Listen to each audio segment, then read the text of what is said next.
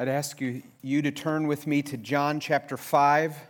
We're going to look at John chapter 5 this morning as we continue on. And, and John, and I pray that God would help us to see and Savior Jesus Christ and answer prayers that Pastor Mike just prayed. Before I read from John 5, I want to remind us, though we celebrate at Christmas the birth of Jesus Christ, we must always remember that the birth of Jesus Christ was not the beginning of Jesus Christ. Because we were reminded at the beginning of this apostle, or this epistle, this letter, not letter, this gospel, John chapter 1. In the beginning was the Word. In the beginning, in before creation, before anything was, in the beginning was the Word. He was already there, and He was with God, and He was God. All things were made through Him, and without Him, not one thing was made. And in Jesus is life, and in Him, the life and light of men. And the light shines in darkness, and the darkness has not overcome it. Jesus came to His own, it says and his own did not receive him, but those who did receive him, who believed in his name, he gave the right to become children of God who were born not of blood, nor of the will of flesh, nor the will of man, but of God. John 1 14 says, The Word became flesh and dwelt among us, and we have seen his glory the glory as the only Son of God from the Father, full of grace and truth. Oh, that we this morning would see his glory. May we see for our salvation and for our imitation. I want to tell you where we're going to go this morning as we go through this long chapter that is, in some ways, one unit. I guess you could divide it into two units in one sense. You have verses 1 through oh, about 14, 13, 14. It's the story of Jesus healing a man and some interaction with the Jews. But this whole chapter really is all together because the second half of this chapter is Jesus answering them. And I want to just bring them all together. But I want us to, one, walk through the chapter and see how it fits, and then seek Jesus. Christ is our, our great need great Christ as the one who meets our great need. He is our Savior.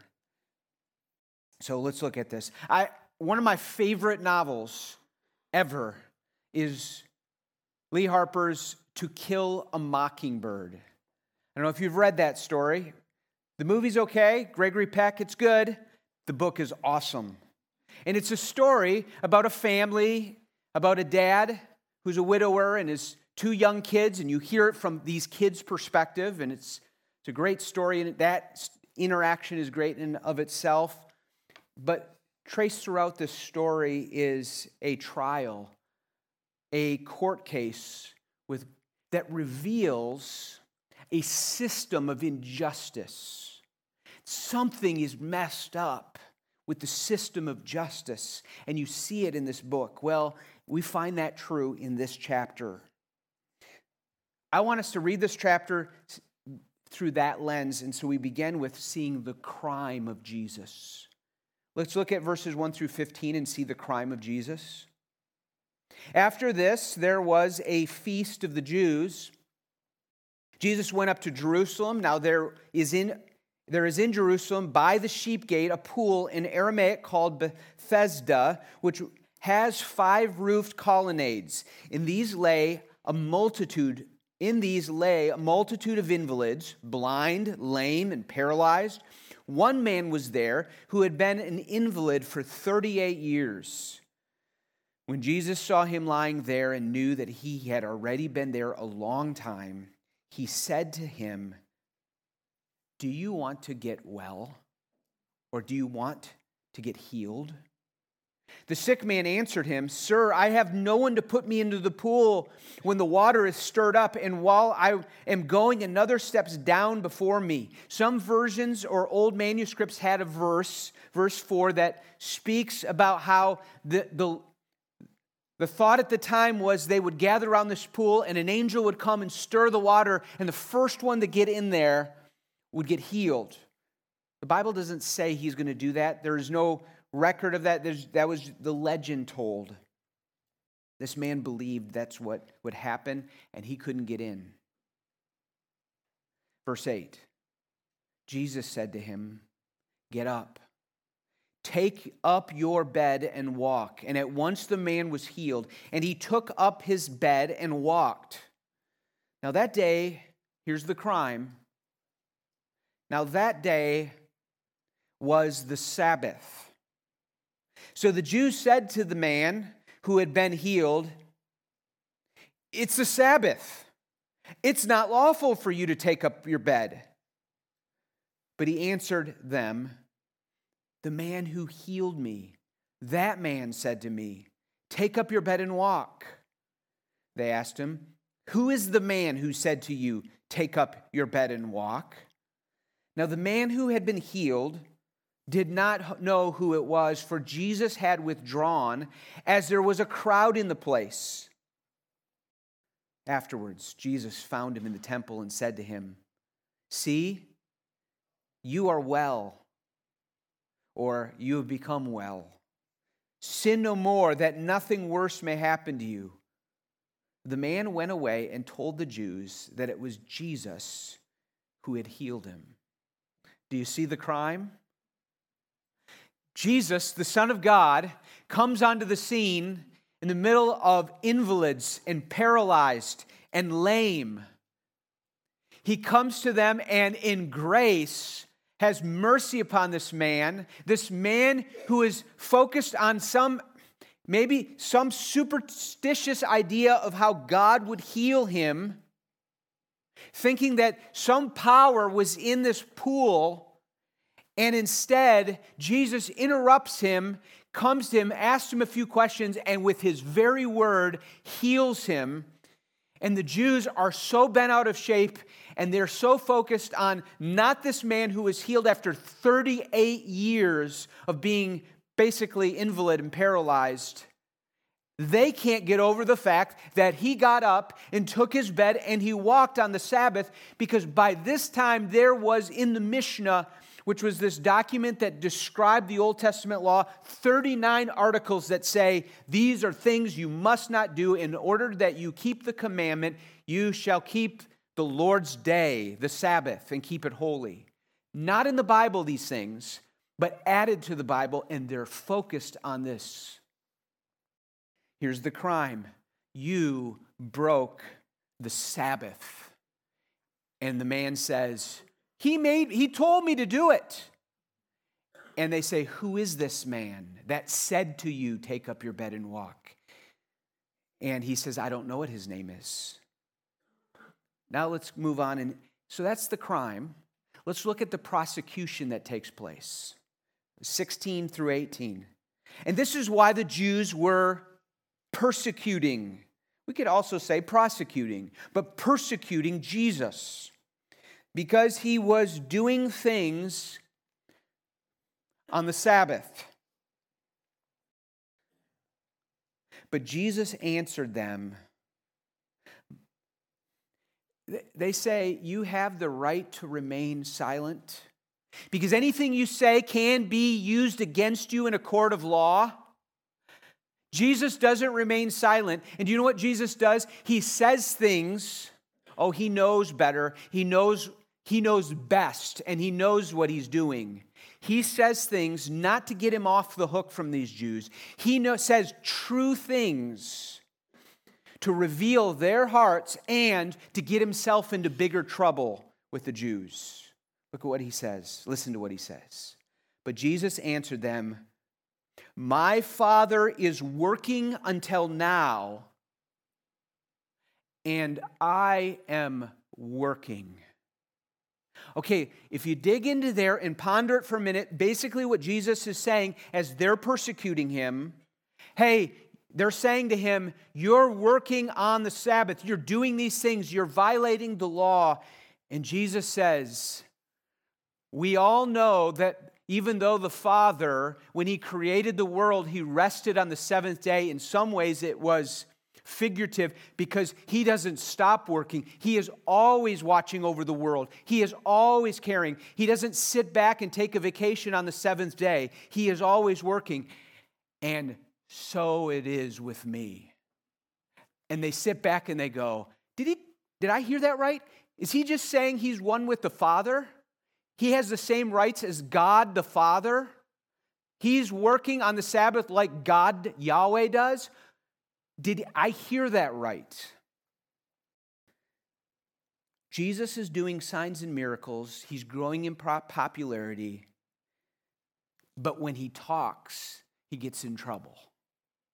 The miracles are causing Jesus to rise. In, if he was a politician, Jesus is rising in the polls when he does his miracles. But you're going to find in the Gospel of John, the more he talks, he plummets in the polls. Because that talk, that teaching, reveal as he tells them who he really is, they start to realize they're going to be called to an account. There is somebody here on the scene that brings in a type of accountability to me that I do not like and is going to change my system. God works on the Sabbath, Jesus basically says, and so do I. And he claims equality with God.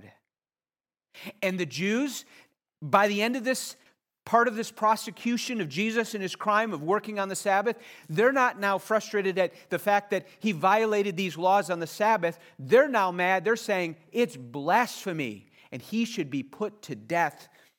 Look at verse 18. This was why the Jews were seeking all the more to kill him. Because not only was he breaking the Sabbath, he was even calling God his own father, making himself equal with God. Now here's the thing is in this time the Jews did not ordinarily refer to God as their father in an individual sort of way. A, a believing Jew wouldn't say our father in heaven. He wouldn't pray that. He would say as a corporate nation they would say God is our father, but they would not have the boldness or the prerogative to say, God, Yahweh, is my Father. In saying this, they realize that Jesus, being the Son of God, as he claims to be, he is making himself equal with God. And now we find from verses 19 to the end of the chapter a lot of verses, a lot of black ink or red ink, depending on if you have a red letter edition, of you have a lot of conversation going on. And what's happening is Jesus defends himself. He gives a defense against the prosecution for his crime and what he's doing, both his claim about being one with the Father and is working not so much on the Sabbath. And what he does is he explains his equality claims. He's equal with the Father. Let's look at 19. I'm going to read through this pretty quickly. And from 19 to 30, he says, I want to explain how I can say that I'm equal with the Father. So Jesus said, Truly, truly, I say to you, the Son cannot do nothing of his own accord, but only what he sees the Father doing. For whatever the Father does, that the Son does likewise. For the Father loves the Son and shows him all that he himself is doing. And greater works than these will be shown to him so that you may marvel. For as the Father raises the dead and gives them life, so also the Son gives life to whom he wills. For the Father judges no one but has given all his judgment to the Son, that all may honor the Son just as they honor the Father. Whoever does not honor the Son does not honor the Father who sent him. Truly I say to you, whoever hears my word and believes him who sent me has eternal life. He doesn't come into judgment, but has passed from death to life. Truly, truly, I say to you, an hour is coming and is now here when the dead will hear the voice of the Son of God. And the Son he will hear the voice of the Son of God, and those who hear it will live. For as the Father has life in himself, so he has granted the Son also to have life in himself. And he has given to him authority to execute judgment, and because he is the Son of Man, Do not marvel at this, for an hour is coming when all who are in the tombs will hear his voice and who and come out, those who have done good to the resurrection of life and those who have done evil the resurrection of judgment. I can do nothing on my own. As I hear, I judge. My judgment is just, because I seek not my own will, but the will of him who sent me. Now, I know there's a lot of verses there, and it's a lot of sermons that could be preached on there. And I just want you to see what he's seeing here, what he is he's responding to the, to the Jews and probably the Pharisees, and he's saying to them, Jesus and the Father are one. And I would say they're one God, and there's an intimacy and relationship. And it's a relationship between a father and a son, an apprentice relationship. And the father initiates and sends and commands and commissions and grants. And I, the son, respond and obey, and I perform the, God, the father's will, and I receive my authority from him. And there's this, this special dynamic going on, and yet we are equal in the Godhead. Hard to understand. How does this happen? And it's happened in a love relationship. The Father loves the Son. And in loving the Son, He overflows and loves the world. He's giving sovereignty to the Son and to His judgment as He acts as God and man on earth. Jesus is God's agent to the world. In, in Old Testament times, in, in the ancient times, a king would assign an agent to do his business for him in another land. He was like an ambassador. And the agent would fully represent the king. The agent's words would become binding to his audience on the, based on what the king has sent him to do. Whoever would honor that agent would honor the king. And he says, I am such. Whoever honors the Son honors the Father. Whoever honors the Father will honor the Son. Lot, oh, that we would just, we're going to come back to a, a, a phrase or verse here or there in this, but oh, that God would help us to see the glory of Jesus here. And then what he says in verses 31 through 40, so look with me at verse 31. He, he then shares with us, he says, now, like, like a crime, like a courtroom case, he says he's, Jesus is defending himself against the prosecution of blasphemy. You're saying I'm blaspheming. You're saying I don't have right to be considered equal with or with my Father as we are working on the Sabbath. Let me give you five witnesses. A good defense lawyer gives witnesses, he gives at least five of them. Look at verse 31. If I alone bear witness about myself, my testimony is not true. There is another who bears witness about me, and I know that the testimony that he bears about me is true. You sent to me John. There's witness, there's one witness, John. He is born, that's John the Baptist. He's born witness to the truth. Not that the testimony that I received is from man, but I say these things so that you may be saved. He was a burning and a shining light and you were willing to rejoice for a little while, a while, a while for this light. But the testimony that I have is greater than that of John. So he was saying, John is a witness to say that I'm different. And then he moves on. But the testimony that I have is greater than John. For the works, there's, there's witness number two the works that the Father has given me to accomplish the very works that I'm doing, healing the lame, turning water into wine, raising the sick man's the man's sick son last chapter, keeping him from dying. The works that the Father has given me to accomplish, these very works that I'm doing bear witness about me that the Father has sent me. In verse 37, here's another witness. The Father who sent me has himself borne witness about me. His voice you have never heard.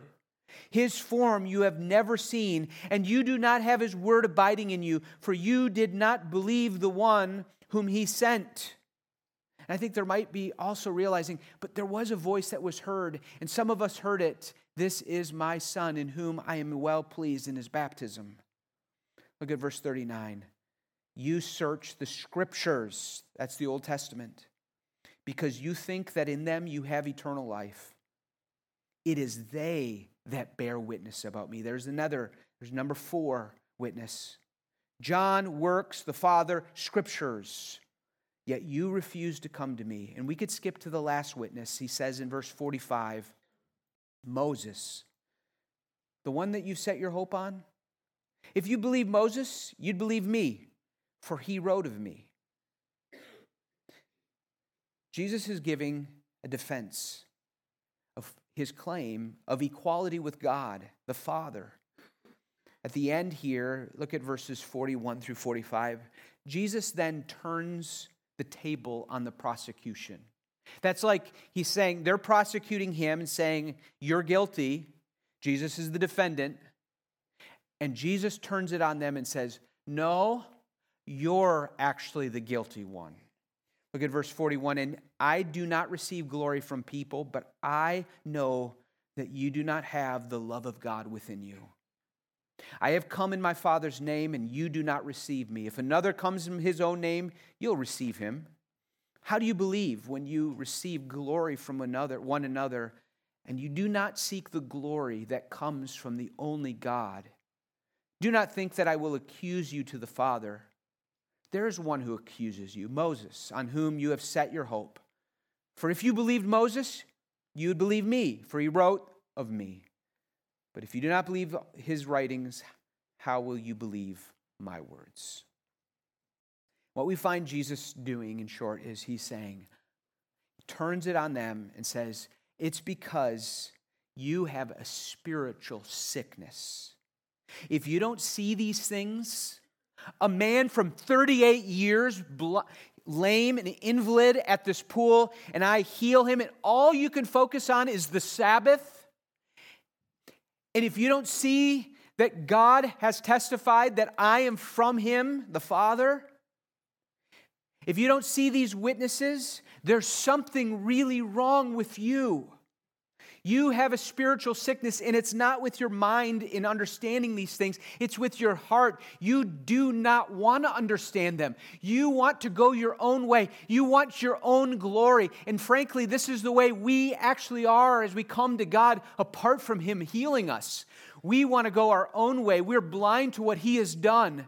He, it's all over. We could all over in front of us. We could see in this word, and He does this in our lives, and we should see His work. He says, There is no knowledge, no love for God, verse 42. They are seeking their own glory. Now, what I want to do in the remainder of this message is just let, just like as the preacher go, I want to point out and say, Look at this with me. You need this, I need this. Praise God. Help me to rejoice in this, trust in this, and imitate this. I want to show you four things about Jesus that you need Four glorious, I, I call four glories of Jesus for our salvation, and I want to say our imitation. There's four things every person needs in this chapter. We desperately need eternal life. And we need to imitate what Jesus has done for us.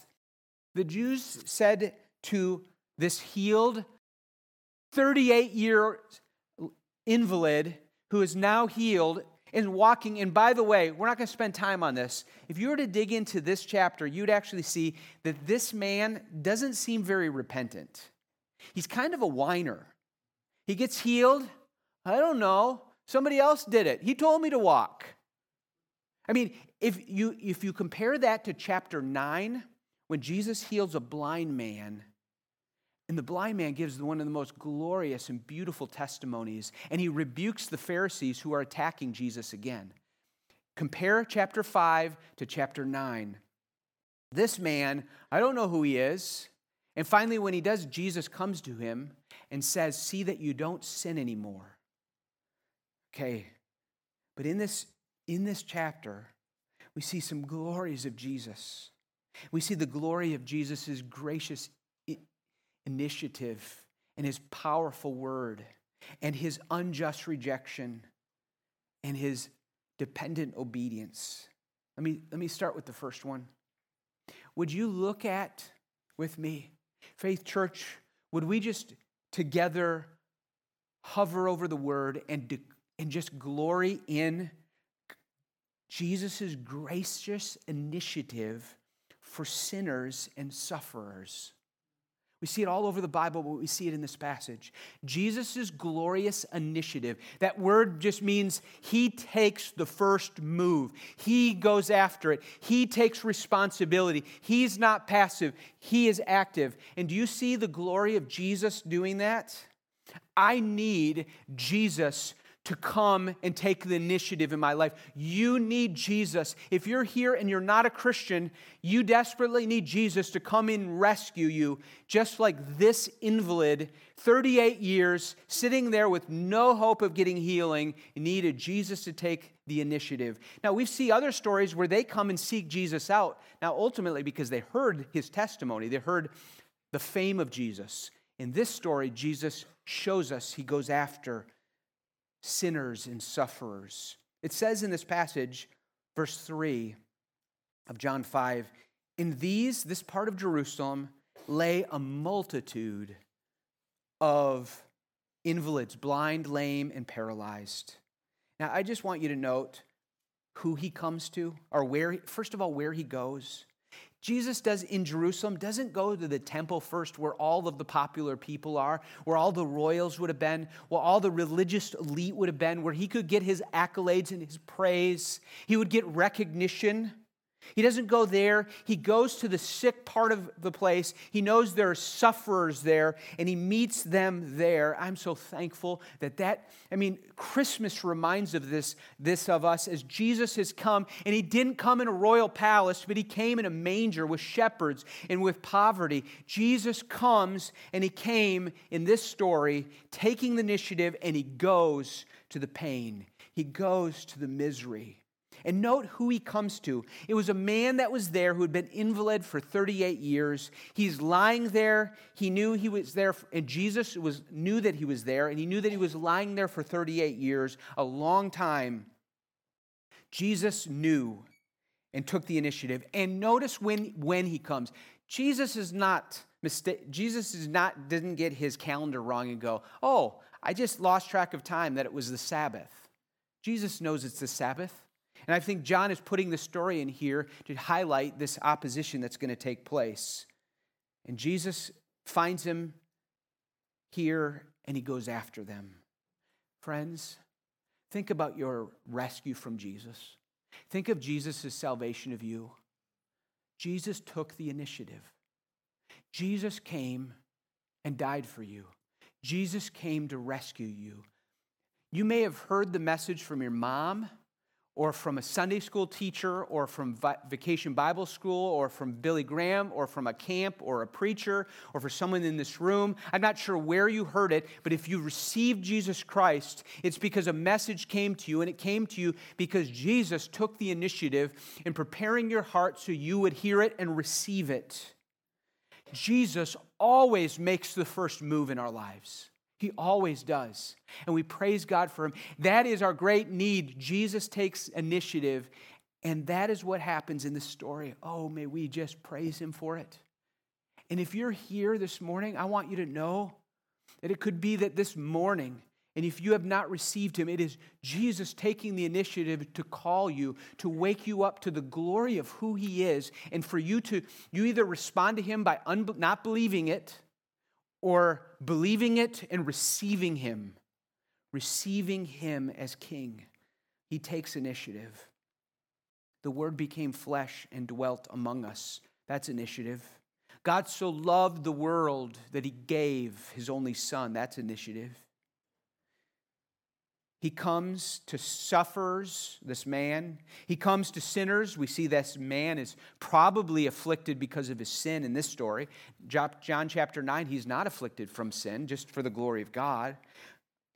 We are saved because of Christ's initiative, and we rejoice. And, and I want you to just ponder the glory of this reality.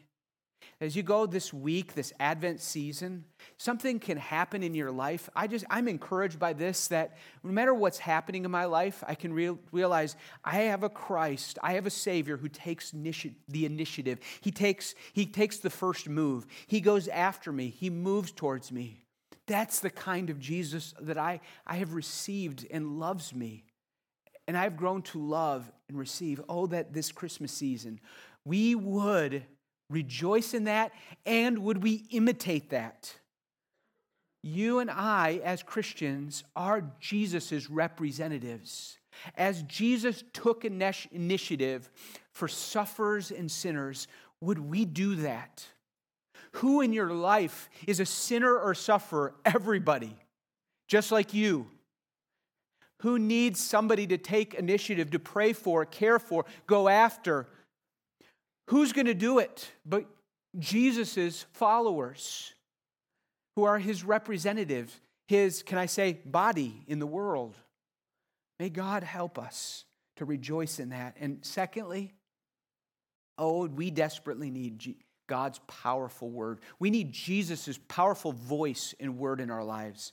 You see that in this? I want you to see the glory of Jesus' powerful word for sinners and sufferers. I need it. You need it. If you were to ponder this, look at verse 6, at the end of verse 6. He said to him, Do you want to be healed? Starts with a question. His first words are a question to see where this invalid really is. This man wasn't looking to God's personal healing, but some superstition. And yet we see the powerful working of Jesus in his question. He gives then a healing command get up. It's a command. Take up your bed, another command. Walk. And he gives him the power to do that which he commands him to do. Jesus' voice is on display. Jesus' words are on display in this. And do you notice how they're so fixated? Who, who is this man who said, Take up your bed? Who is this man who said this? Who is this man who said this? Friends, we are saved because Jesus said something, because Jesus speaks, because Jesus' word and words in the past and present are absolutely powerful. We're going to see this in this book. As you keep reading in John, you'll get to John chapter 11, the famous story of the man that Jesus heals, his friend Lazarus. He heals Lazarus after being in a tomb for four days, and Jesus comes out of the tomb. Jesus comes up to the tomb, looks at the tomb, and he says, Lazarus, come out. And the man who had died came out. How did he come out? Well, it says here, he cried with a loud voice, Jesus did, but it was Jesus' voice. Jesus' voice said, Lazarus, come out. And it says, the man had died, had come out, his hands and feet bound with linen strips, his face was wrapped with cloth. Jesus said to him, Unbind him and let him go. I once heard a story of a man.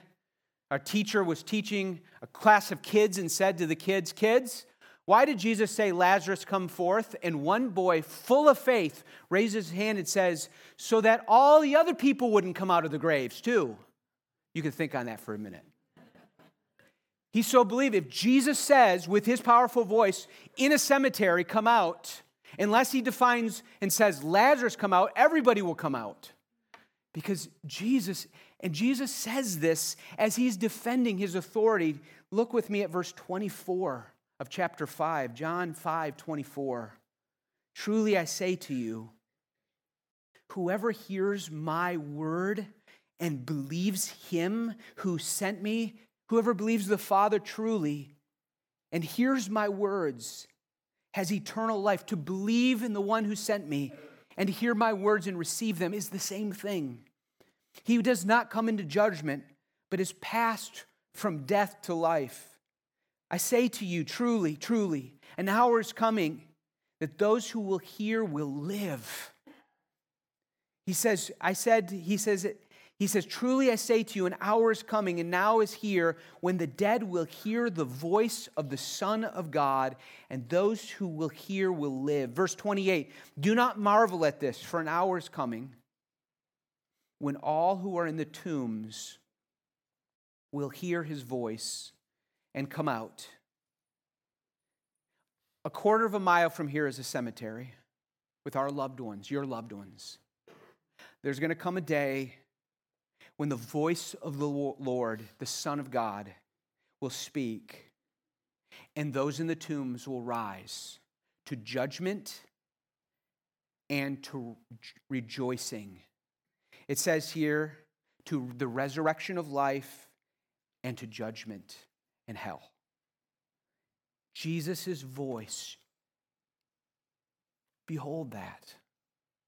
At Christmas season, there is nothing more glorious and more beautiful and more powerful and more important than the voice of Jesus Christ. It is in the gospel of Jesus Christ. It's in his word. Faith comes by hearing, and hearing by the word of Christ. Oh, it is. We would love for you more than anything to hear and know this word that you might hear Christ declare who he is, show who he is, that you would believe that he really is the Son of God and that you would believe in him.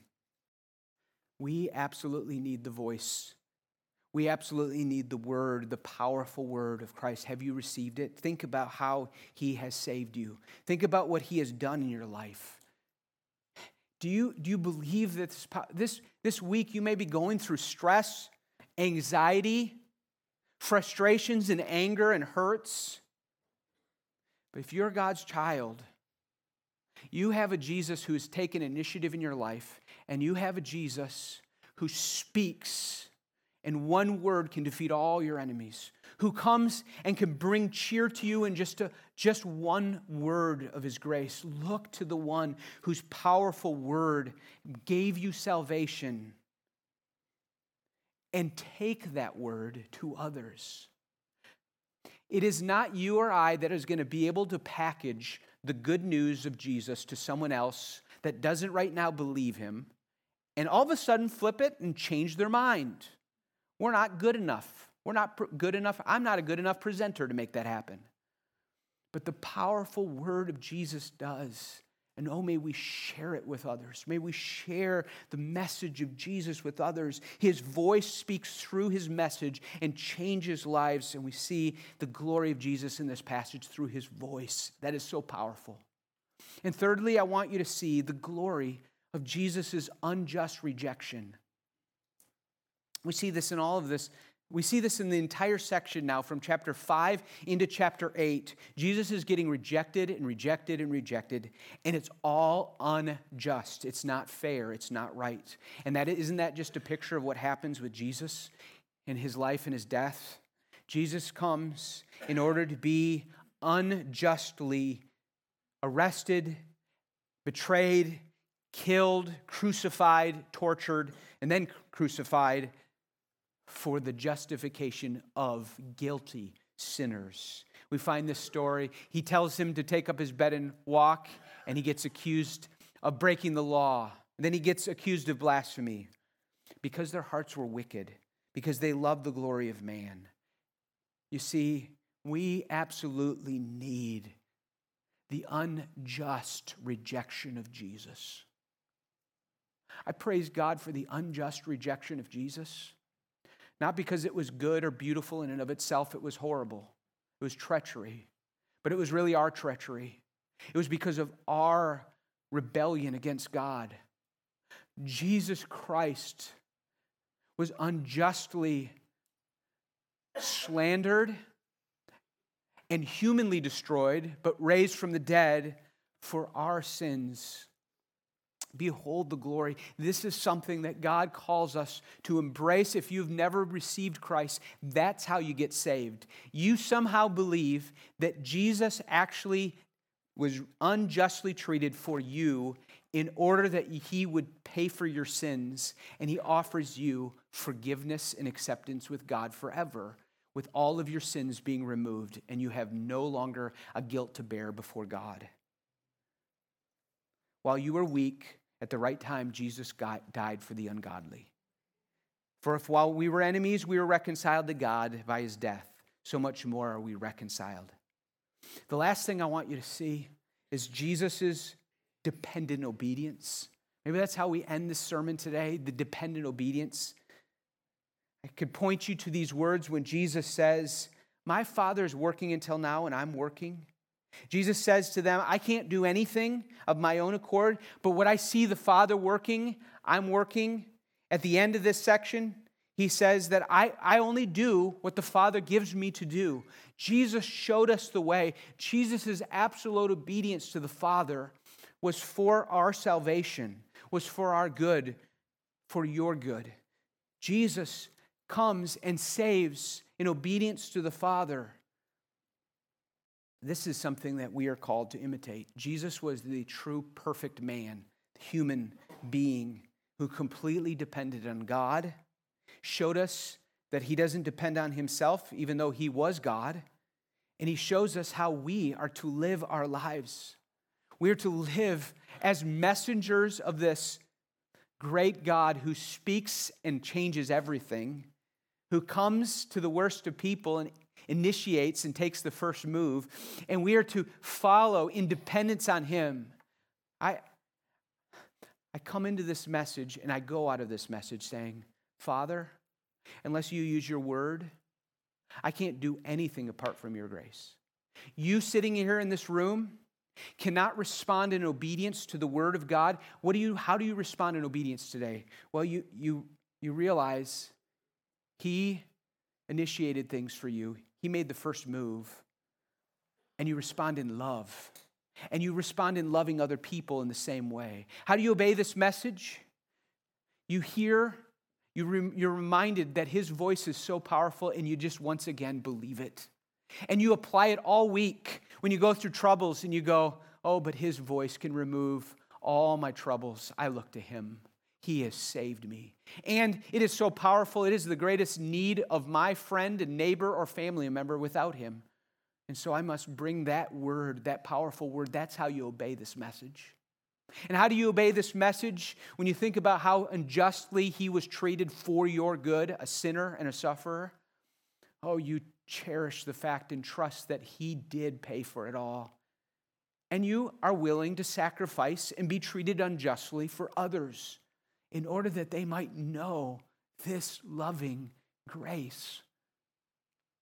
But none of this can happen apart from us realizing we're just too bad for us to do any of those things. We're just too bad to obey this kind of word. It's too hard for us. All of the Bible's too hard for us. It's impossible for sinners with dead hearts to do. And yet, he speaks commands and gives the power to obey by his Holy Spirit. We depend on him we get on our knees daily and we seek Him and we trust Him. Oh, Faith Church, oh, visitor who needs Christ and has not received Him yet, would you receive Him? He speaks through His word and He uses His messengers. He speaks that you might live and obey and follow and be free in in the call to treasure him and show him to others. I'm going to invite the worship team. We're going to end with the song of beholding him. May we behold him. May we respond by beholding him.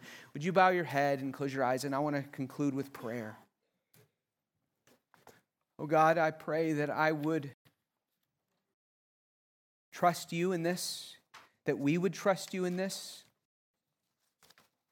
I pray that the voice of the Lord Jesus Christ would speak in this room would speak the truth of forgiveness, of judgment, and bring conviction. I pray that it would bring the voice of seeing that we have a great need and how could we ever live without dependence on Jesus.